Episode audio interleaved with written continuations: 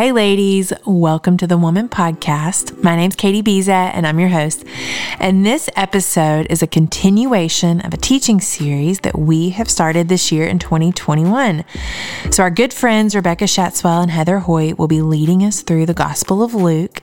And this teaching is recorded live at New Life Church in Conway. If you're local and you'd like to join in person, we would love to have you. We meet Thursdays at noon.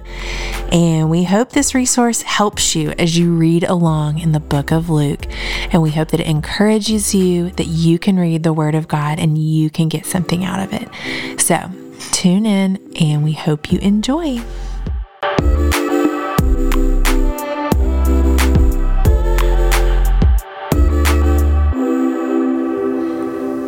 Welcome, ladies. Uh, my name is Heather Hoyt. If I have not had the privilege of meeting you yet, and unfortunately, uh, today I will not be meeting you face to face, and I'm a little sad about that. But if I'm honest, um, I actually pray for inclement weather, so I'm also a little bit happy about this because uh, I don't know if you've been keeping track of it, but here in Conway, Arkansas, we have been in a snow drought for the last oh four or so years, and uh, my family we have what we call snow faith. And so, just as fervently as we pray for people to be healed, we pray for snow. And so, I'm I have a little bit of a mixture of emotions happening on the inside of me today. I'm sad that I don't get to see you face to face, but I'm also a little bit happy that we may have some inclement weather and something pretty to look at outside the windows as it's really, really cold. Um, so uh, I want to. I just want to start off by thanking you uh, for those of you who uh, prayed for me. I was out sick for several weeks, and um, I promise you that I could tell that people were praying for me, and I am back, and I am healthy and whole in the name of Jesus, and I'm just so thankful. Uh, last week I was able to be here and to sit under my sister's teaching, and if if you are like me, you have discovered just how amazing my sister is, and I just want to tell you, Rebecca. Rebecca uh, has always been wise, and she has made a habit since she was really young of just sitting at the feet of Jesus and praying. And she had prayer journals when we were like in middle school. And, you know, I'm like sawing logs on the top bunk, and she's down there journaling her heart out to Jesus.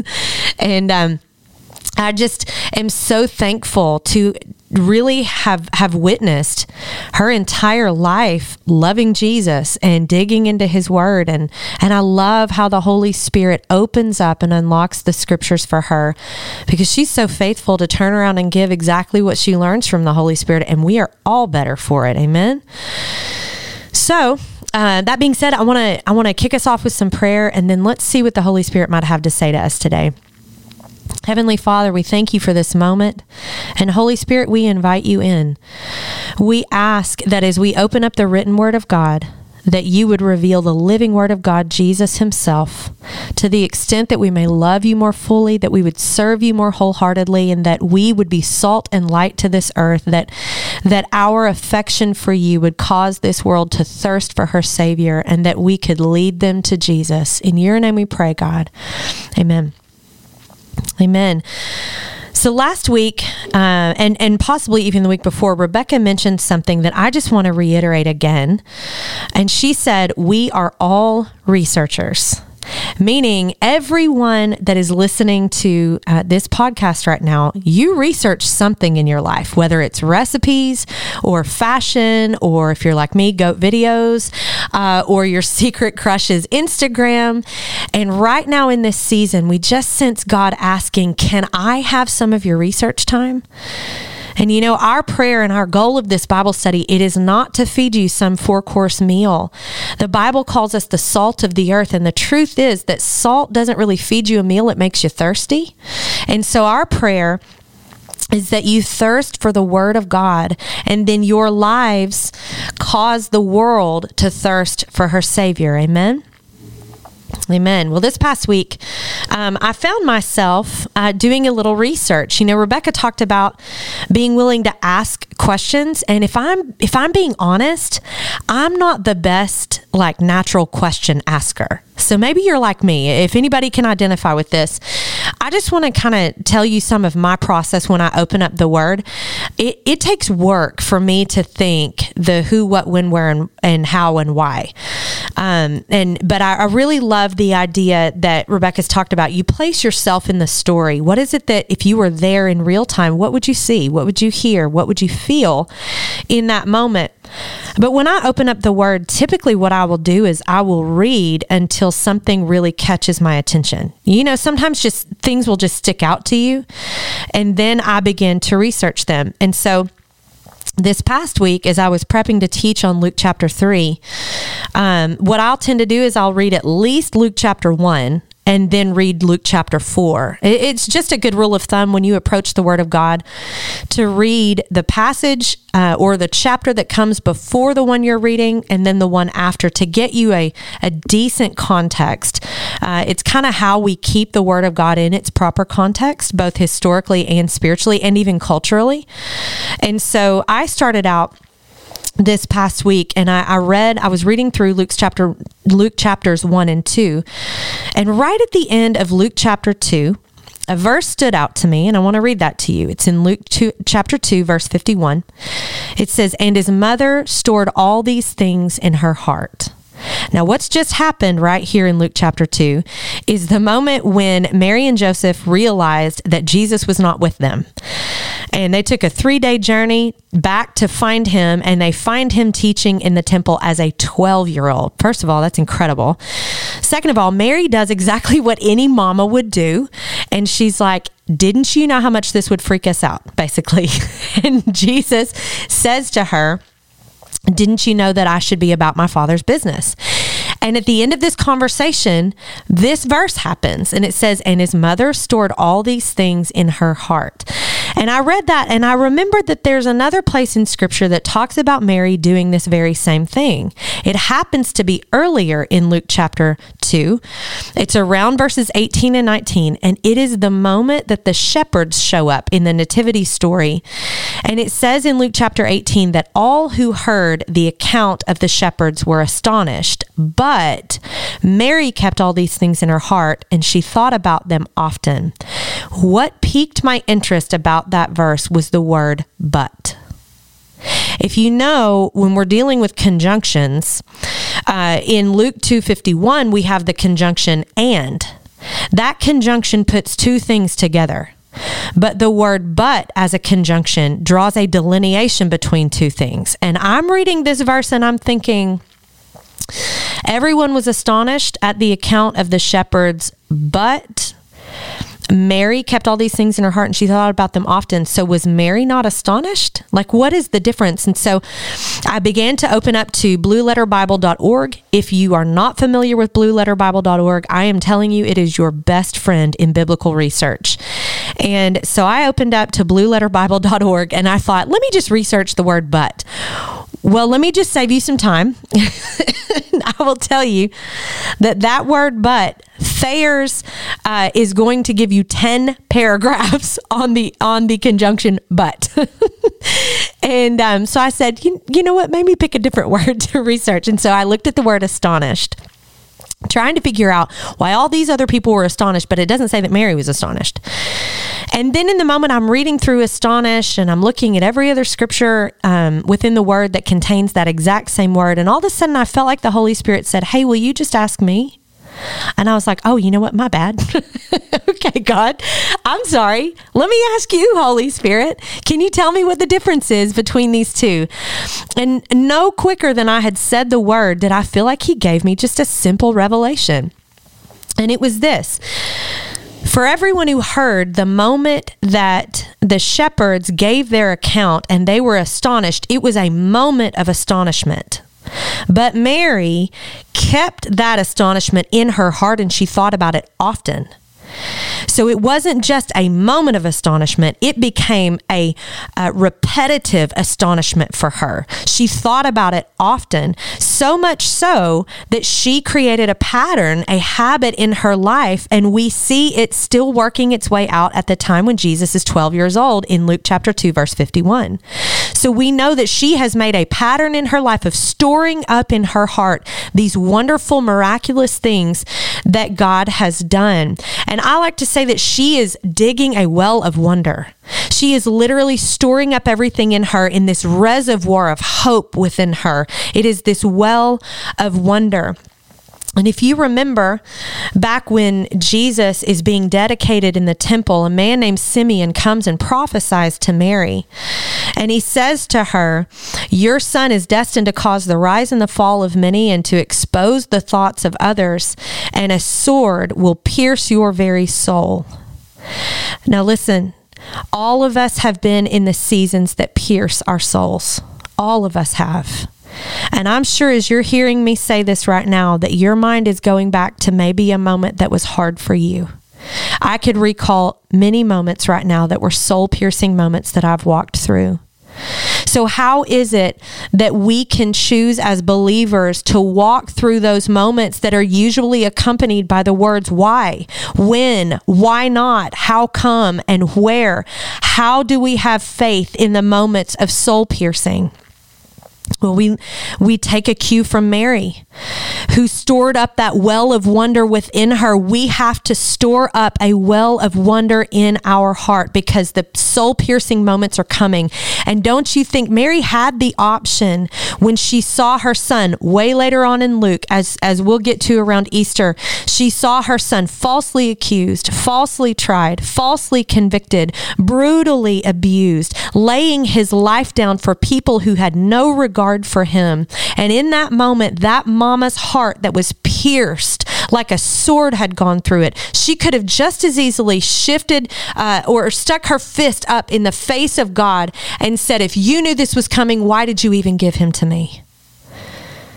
I wonder if there have been any moments for us when we've had the opportunity to say, God, if you knew that being single was going to hurt so bad, why did you say that a husband who finds a wife finds a good thing? If you knew that receiving this diagnosis was going to hurt so bad, then why did you even tell us that by your wounds we are healed? If you knew, if you knew, if you knew, then why? But this isn't what Mary does in this moment. And I think the principle is clear. Mary was able to say, because she draw she drew on the well of wonder within her the memory of all that God had done and his goodness and his faithfulness.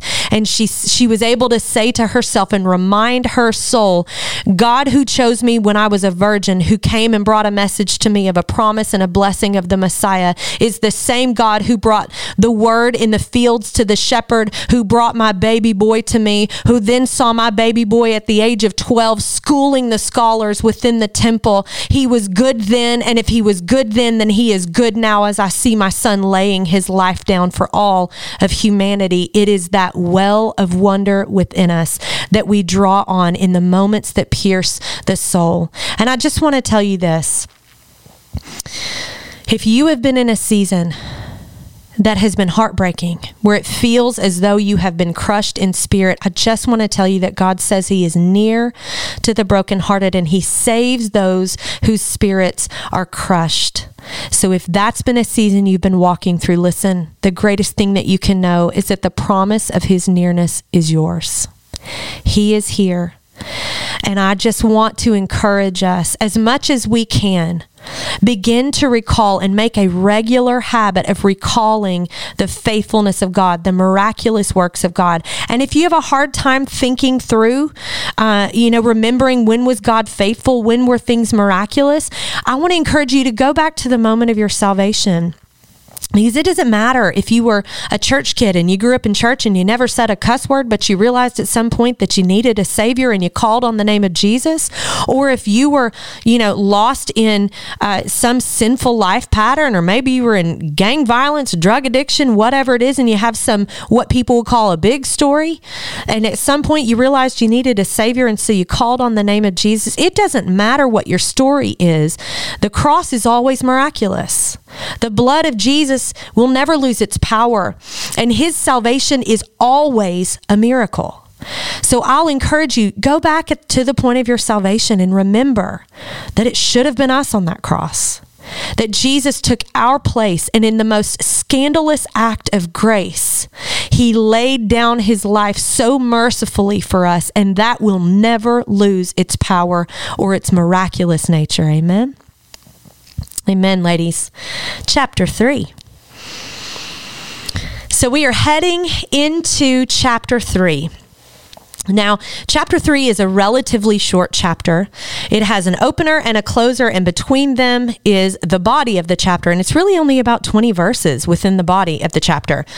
So it may be shorter on content, but I promise you this is not shorter on power. And this chapter holds something very interesting. So, kind of what we know is that scholars say that it was likely that Luke was actually writing his account of the gospel as a defense for Paul, who was on trial. And so, this is partially the reason that it is so meticulous in detail. It also be, might be one of the reason that one of Luke's primary sources was Mary, the mother of Jesus, because what stands up in a court of law is not hearsay, but direct firsthand sources, right? And so at the beginning of chapter three, Luke kind of opens up the chapter and he's he's like laying out uh, the cultural context of the moment of the government leaders, and he lists out the seven current governmental leaders, uh, and it is five governmental leaders and the two high priests of the temple.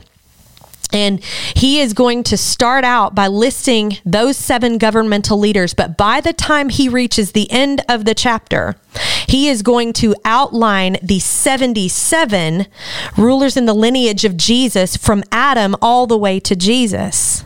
And what I love about this is I really think that Luke, while he's giving a defense in this gospel, I really think he's given a one-two punch here.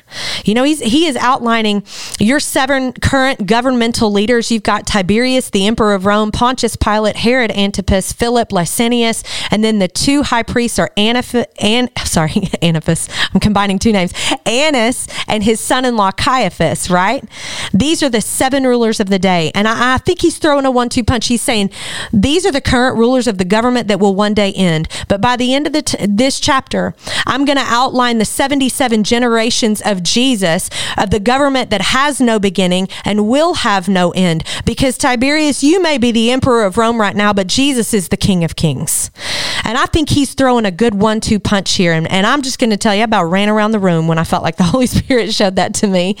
Um, but sandwiched in between uh, all of this is the quick lifespan and ministry of John the Baptist. But before we get there, I, I want to tell you something that might pique your interest. Okay.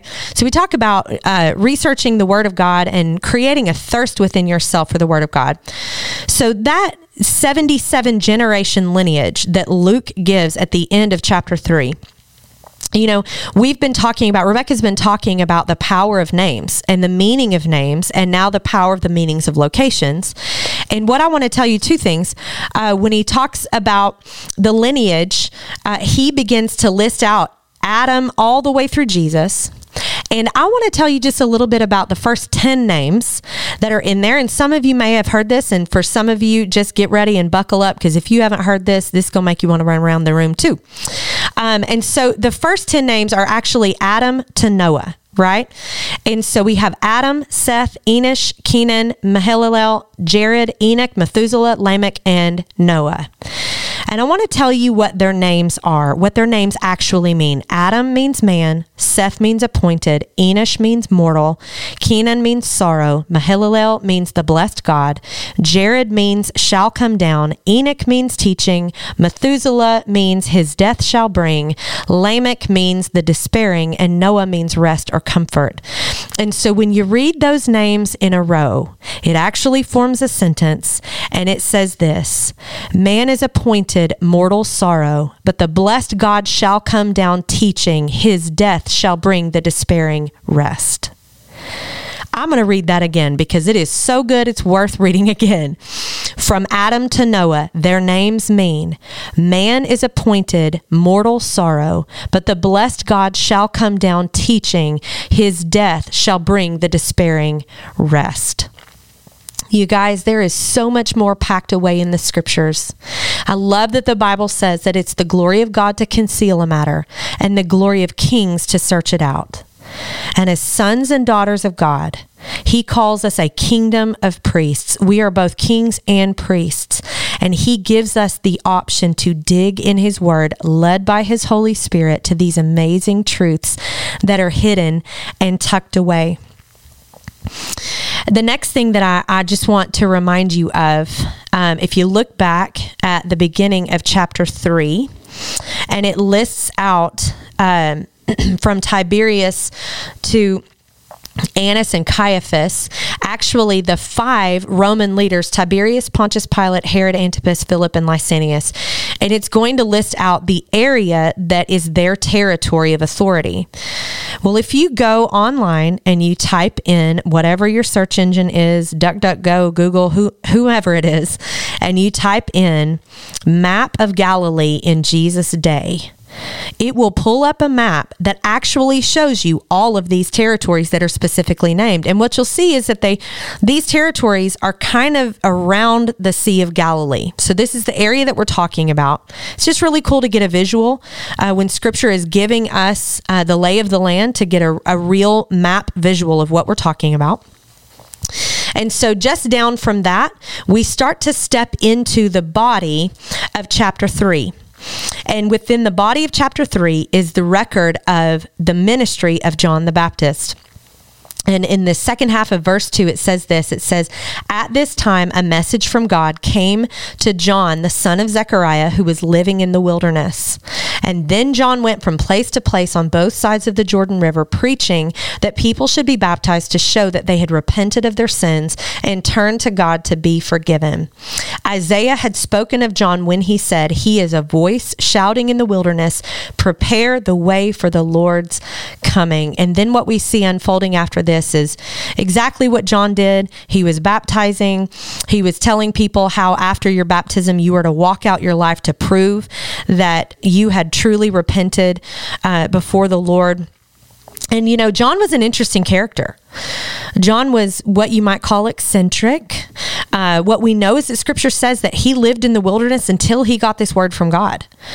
So he stayed kind of hidden away until he got a word from God that set him into his public ministry. And we're going to see that actually paralleled in the life of Jesus. But John he's an interesting soul. You'll see in in other uh, accounts uh, other gospels that john wore camel hide for clothing you know and we're in a day and time that has woven fabric but he chooses to wear camel hide for clothing which i mean let's be real that could be a thing now. Um, but he wears camel hide for clothing. He eats locust and honey for dinner and he lives out in the wilderness. And so he sticks out like sore thumb right? So he shows up on the scene, and we know that the power of God is resting on him because he's going up and down the east and the west side, the banks of the Jordan River, just shouting to people that they needed to repent and all of a sudden they're flooding to the waters for baptism. And and and Rebecca said this last week or the week before like what would that look like in our day and time? If we just had somebody that's just standing out on the street corner yelling at people and telling them that they needed to repent it would have to be the spirit of God resting on them for people to receive the message that that they're saying right and this is exactly what we see with John the Baptist. He's got people coming to him from all over the place. It's not just your average Joe. He actually has religious leaders showing up. Of course, you know, they're thinking, what are all these crowds gathering for? Is there somebody here that's teaching something that we're not teaching in the temple? They're showing up. Soldiers are showing up. Your average Joes and fishermen are showing up, and, and they're all giving their life to God and repenting. And it says in verse 15, it says, Everyone was expecting the Messiah to come soon, and they were eager to know whether John might be the Messiah. Now, what we know from last week and the week before is that we have just come out of a period of time called the 400 years of silence meaning it had been 400 years since a prophet of God had received word for the people and gone to the people with a word. And so this says that everyone was expecting the Messiah to come soon. Ask yourself this why was everyone expecting him to come soon? If they've come through 400 years of silence, why all of a sudden are they expecting him to come soon? Well, I kind of thought through that and I thought, you know, I think it has to be because the shepherds saw what they saw in the fields. And I can imagine that when the shepherds went home from Bethlehem, they didn't just go home and not tell their wife what they saw. They had to have gone home, told their wife what they saw, and the next morning, you know, Tina got out of bed and she went over and talked to Beth and was like, Beth, you'll never guess what my husband said. And then Beth goes and tells somebody else, You will never believe what Tina's husband said and what he saw.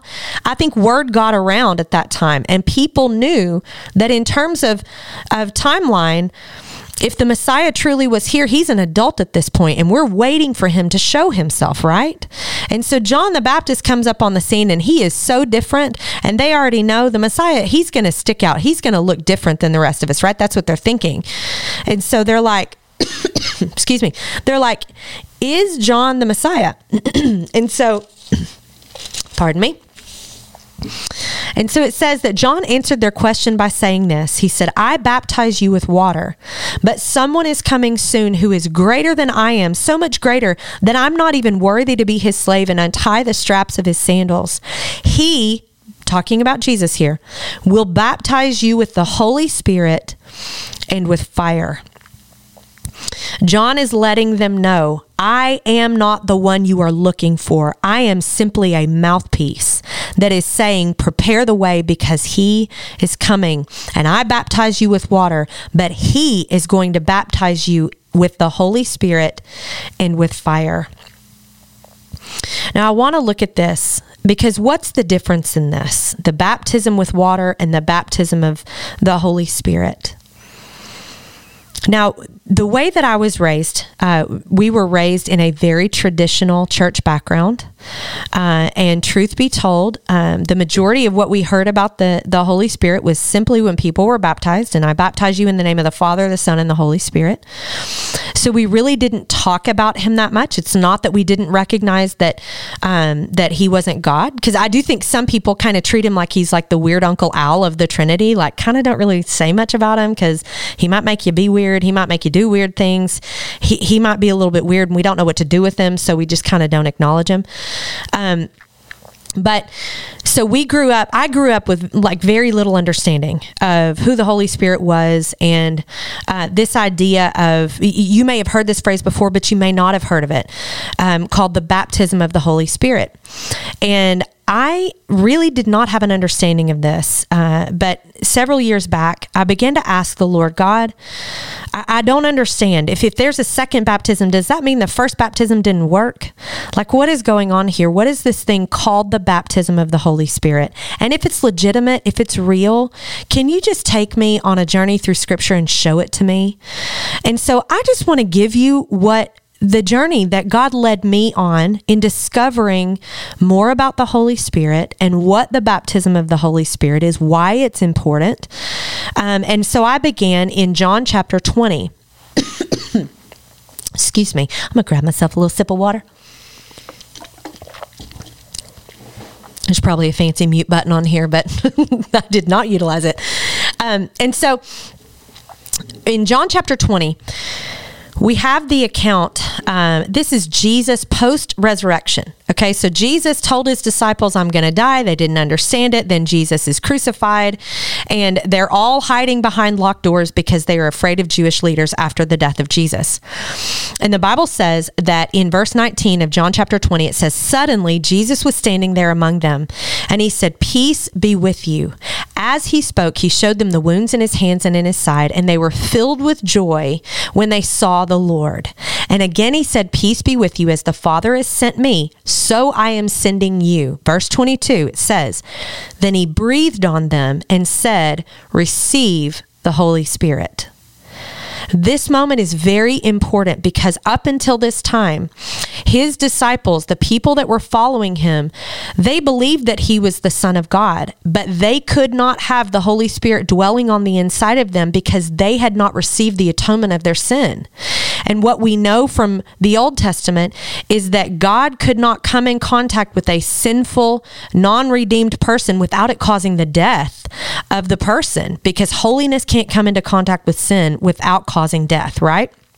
And so when Jesus died, his death took our place, and all of the sudden, his disciples could receive the indwelling of the Holy Spirit because they had fully received the atoning power of Jesus' blood. So when he breathes on them and says, Receive the Holy Spirit, this is what we call the indwelling of the Holy Spirit that the Bible refers to as the guarantee of our salvation, right? And how do we know that the moments after this, where he references the baptism of the Holy Spirit, isn't actually referencing this moment? Well, we know that because based on the timeline of when the baptism of the Holy Spirit actually happened, it was long after this moment, right? So, if we take a look in Acts chapter 1, this is right before Jesus ascends into heaven. Acts chapter 1, verses 4 through 5, Jesus commands them do not leave Jerusalem until the Father sends you the gift he promised. And I told you before John baptized you with water, but in just a few days you will be baptized with the Holy Spirit. In terms of timeline, this is after the moment that he breathed on them and said, Receive the Holy Spirit. So, if they had already received the indwelling of the Holy Spirit, what is this gift that God the Father had promised that is now called the baptism of the Holy Spirit? And just a few verses later, he says this Acts 1 8, but you will receive power when the Holy Spirit comes upon you, and you will be my witnesses, telling people about me everywhere in Jerusalem, throughout Judea and Samaria, and to the uttermost parts of the earth. And so, he is he is actually promising something here. That the indwelling of the spirit is for the guarantee of your salvation. But when the holy spirit rests upon you you receive power that is for the purpose of ministry right? This is for the power the power that brings the revelation of Jesus to the world. Because again, we go back to the fact that there's a conjunction here, it's the word and, meaning it combines two things. And so this says that the power of the Holy Spirit gets combined with your ability to give the gospel to the rest of the world. This is what the power of the Holy Spirit is for, right? Let's look at Acts chapter 2 verse 1 verses 1 through 4 it says on the day of pentecost all of the believers were meeting together in one place. Suddenly there was a sound from heaven like the roaring of a mighty windstorm and it filled the house where they were sitting. Then what looked like flames or tongues of fire appeared and settled on each of them and everyone present was filled with the holy spirit and began speaking in other languages as the holy spirit gave them this ability.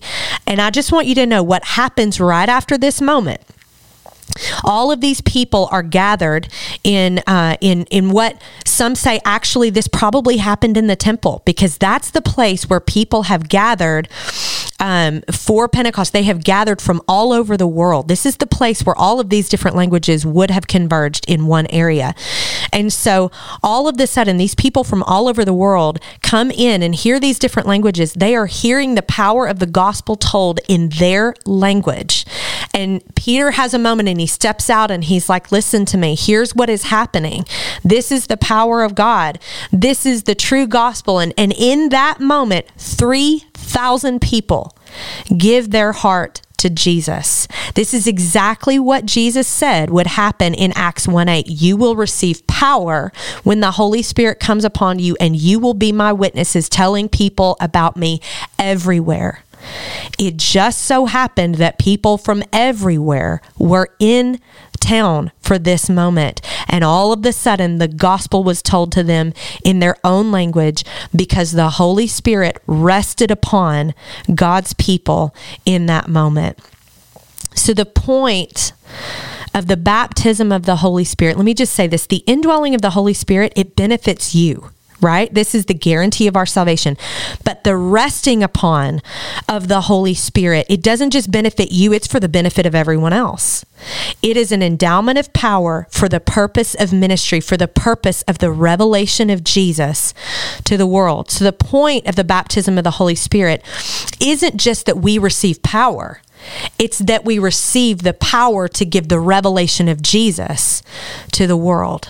And so our desire is and we don't we don't just desire power, we desire God. The Holy Spirit is God and Jesus is the love of our lives and he is our great uh he is our great source. He is the one that we are seeking and the one that we are trying to give to the world and that is that is accomplished in great power by the resting on of the Holy Spirit. But listen, the Holy Spirit is the power that you and I need to sustain us. You know, I can remember moments in ministry and and this is one of the ways that I that I kind of think about this in my life. It's one of the ways that God has kind of shown me the ability to think about this. I remember moments in ministry before I received the baptism of the Holy Spirit that I could add up these powerful moments, right? But there was something that happened when I received the baptism of the Holy Spirit, when I received that endowment of power for the purpose of ministry. What happens is addition turns to multiplication.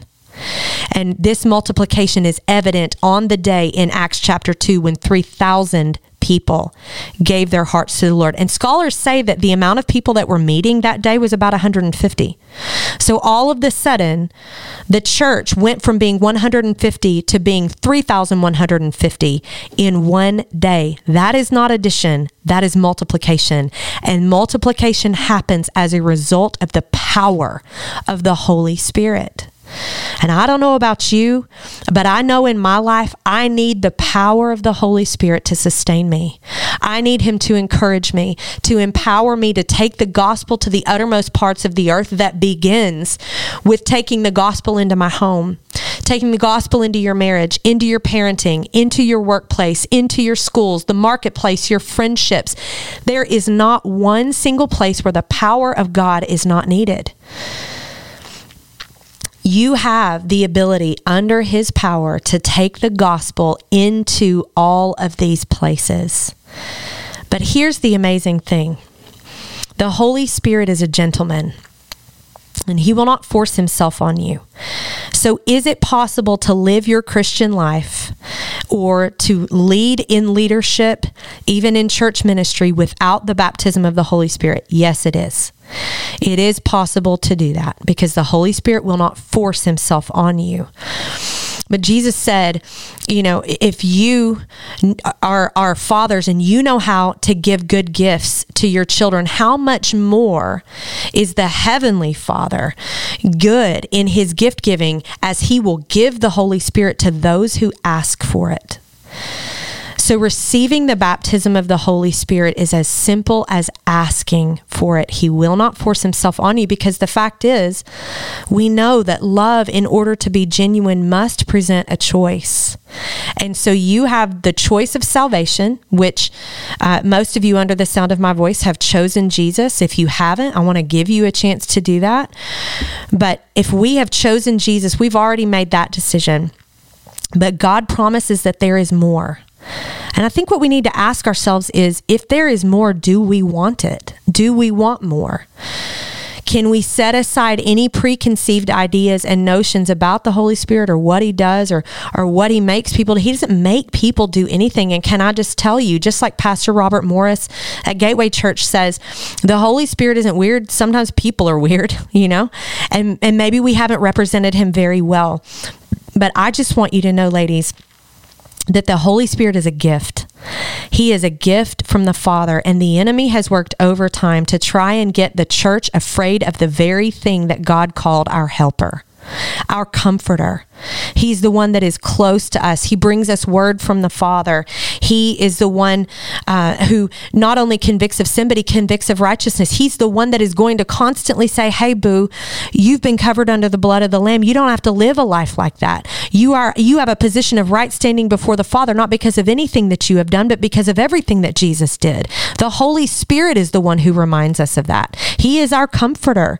He is closer than our very breath. In fact, the Bible calls him the breath of God in our lives. And so the question today is if there is more, do you want it?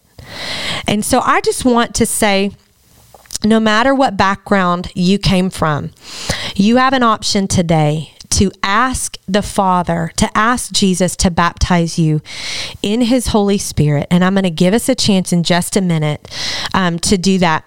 But I actually want to jump back to Luke chapter 3 for just a second because Jesus actually models both baptisms for us. So, this is another example. It is proof in Scripture that this is what it appears to be. Luke chapter 3, verses 21 through 22.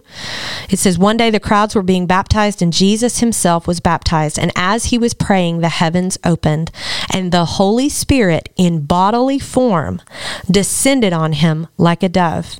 And a voice from heaven said, You are my dearly loved Son, and you bring me great joy. What an incredible moment. Do you realize this is one of only a few moments in all of Scripture where we see all three persons of the Trinity present? Right? So we have Jesus, the Son of God, who is in the water. We have the Holy Spirit of God in bodily form, which I don't know exactly what that looks like. I would really love to know what that looks like. And I'm pretty sure the second I take my first breath in heaven, that question will be answered. But we have the Holy Spirit of God descending on him like a dove, and then we have God the Father's voice coming from an open heaven saying, You are my dearly loved Son, and you bring me great joy. Can you remember another time in Scripture where you saw all three parts of the Trinity present? Well, just to give you an idea about this, um, maybe not an idea, I'll just go ahead and tell you what it is. All three persons of the Trinity were present at creation. And you have to know, you've got to know when you're reading it who is playing what role. And it's very interesting. But we have God the Father bringing all parts of creation necessary together. You can kind of think of it like He's brought all the ingredients together to bake the cake, right? And then it says, But the Spirit of God was hovering over the waters. And that word hover is uh, the Hebrew word rakaf, which means to vibrate back and forth quickly, bringing the energy of life, right? So that's like the heat in the moment. And then God the Son says, Let there be light. We can we can back that up with scripture because it says by him and for him all things were made talking about Jesus himself the son of God.